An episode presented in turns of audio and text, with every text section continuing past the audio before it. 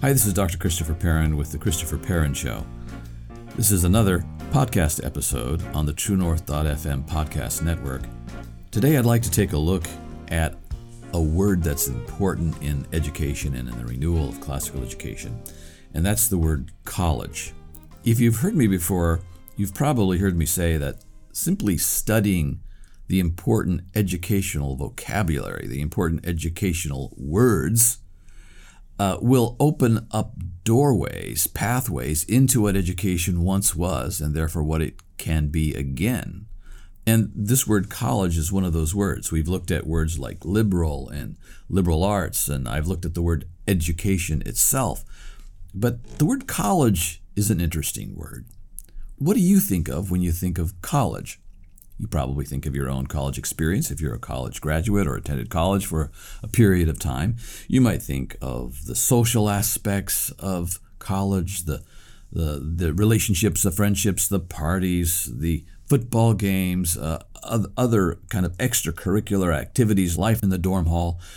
Or you might also think about what you learned in class, doing your 15 credit hours a semester, accumulating hopefully 120 credit hours over four years to get your degree in X, Y, or Z, whether it was a BA or a BS, whether you studied the liberal arts or a science, even though you probably don't know the difference between a, a liberal art and a science, you, you know that you studied some important stuff while you're in college. But what is college? What does the word mean anyway? We have our experience of it in say the last 40 or 50 years, but what is what what does the word mean? What did it used to mean? And how might that shed some light on what college could be? Well, it comes from, no surprise, a, a Latin word. It's actually a combination of some Latin words. Ligo ligare in Latin means to connect. Um, to bind, to tie. We get the word ligament from ligare.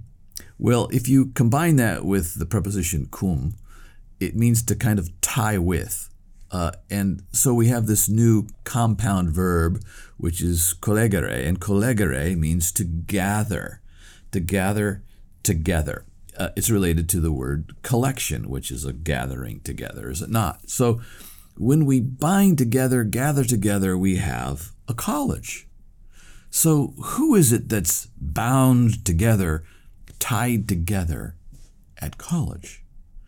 Well, already we're thinking about our college experience, but the Latin word could refer to any group of people who were bound together and tied together. For example, the word is used to describe, I think it's John Wycliffe who says, refers to Christ and the disciples as a college.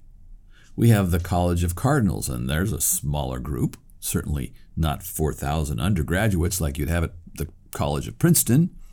A college, the, the word could be used to describe a very small group. In fact, this is interesting. Some of the oldest universities or colleges in the United States remain small. There, how many undergraduates are there at Princeton? At Princeton University?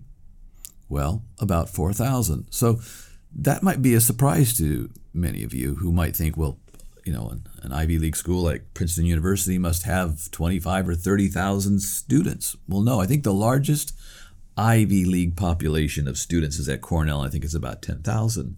So often colleges were small and by you know, present standards remain small. So, what does it mean if you think about this word to be bound together? It it used to mean that a much smaller group of people would come together, with the teachers being really important to the students, such that students in, say, the Middle Ages and later would travel to a university to study with a particular teacher. And that still happens today. But this was much more common that you would want to go to Paris and study with Aquinas. In fact, at Oxford, um, when you go there, you don't they still use the language of reading. You know you what what what not what are you majoring in at oxford but what are you reading? Well i'm i'm reading philosophy. I'm, I'm reading literature. I'm reading mathematics or physics. Um, because it was this idea that you would read with your professors and study with them in a more close knit bond uh, between teacher and student in smaller groups.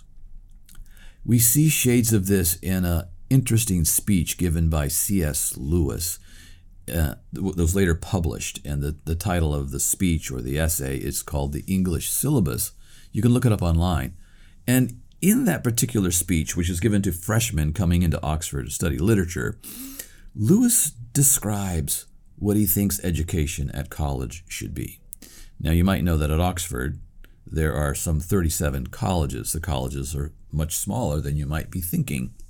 Uh, the university has 37 colleges, however. You might say it's a college of colleges.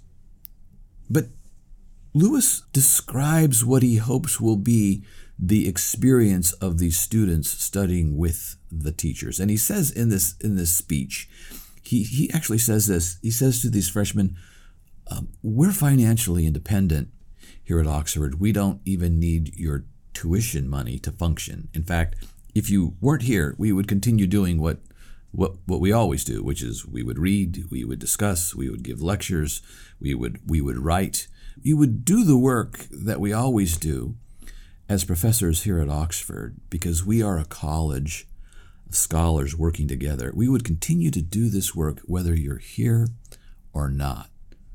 But then he makes it clear that he's very glad that the students are here. And they're, they're essentially, by Lewis, being invited into this fraternity, into this college where there are collegial relations between teacher and student, where they actually become colleagues. They're gathered together, they're tied together in the pursuit of knowledge and the true, the good, and the beautiful.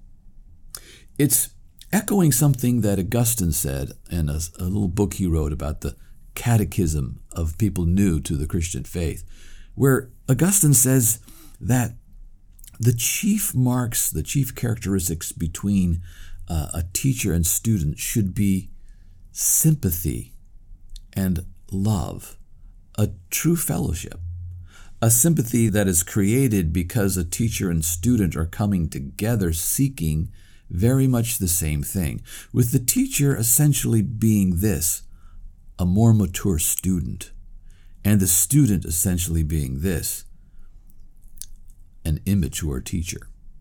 Because the word student comes from another Latin word, studium, which means to have eagerness and zeal for something. So if you have zeal, eagerness for the truth, you're, you're going to find sympathy with somebody else who's been seeking truth longer than you and maybe has found more of it than you have. So your 48 year old professor to the 18 year old student, both of them seeking truth, will find some sympathy and fellowship. They'll be tied together because of their common love and eagerness for the true, the good, and the beautiful. So there's still studium in the professor. There's still eagerness in the professor. The professor is still a student in that sense. But the student, of course, is going to enter into a sympathetic relationship with the teacher to grow and will eventually be a teacher himself. As soon as he encounters the true, the good, and the beautiful, he's going to begin, even as an 18 or a 19 or a 20 year old, or she, to share it with others. So, a college, just the word college, might connote for us something better than our own memories of our college experience as we study the word. It might connote for us this a smaller gathering of friends, appropriate friends, older and younger, seeking the true, the good, and the beautiful in an intimate gathering of those who want and pursue the same things. Could that be college once again? Could we be benefited from or by a proliferation of smaller gatherings, collections of students and teachers who are seeking to grow in knowledge, wisdom, and virtue. Could it be that the best education is happening in those smaller settings? Could it be that we might want to bring that kind of college experience to our own children? Well, I hope this is of interest to you. I hope that you will study the Word, Caligare, and that you'll think more deeply about what college used to be and could be again. Thanks for viewing or listening.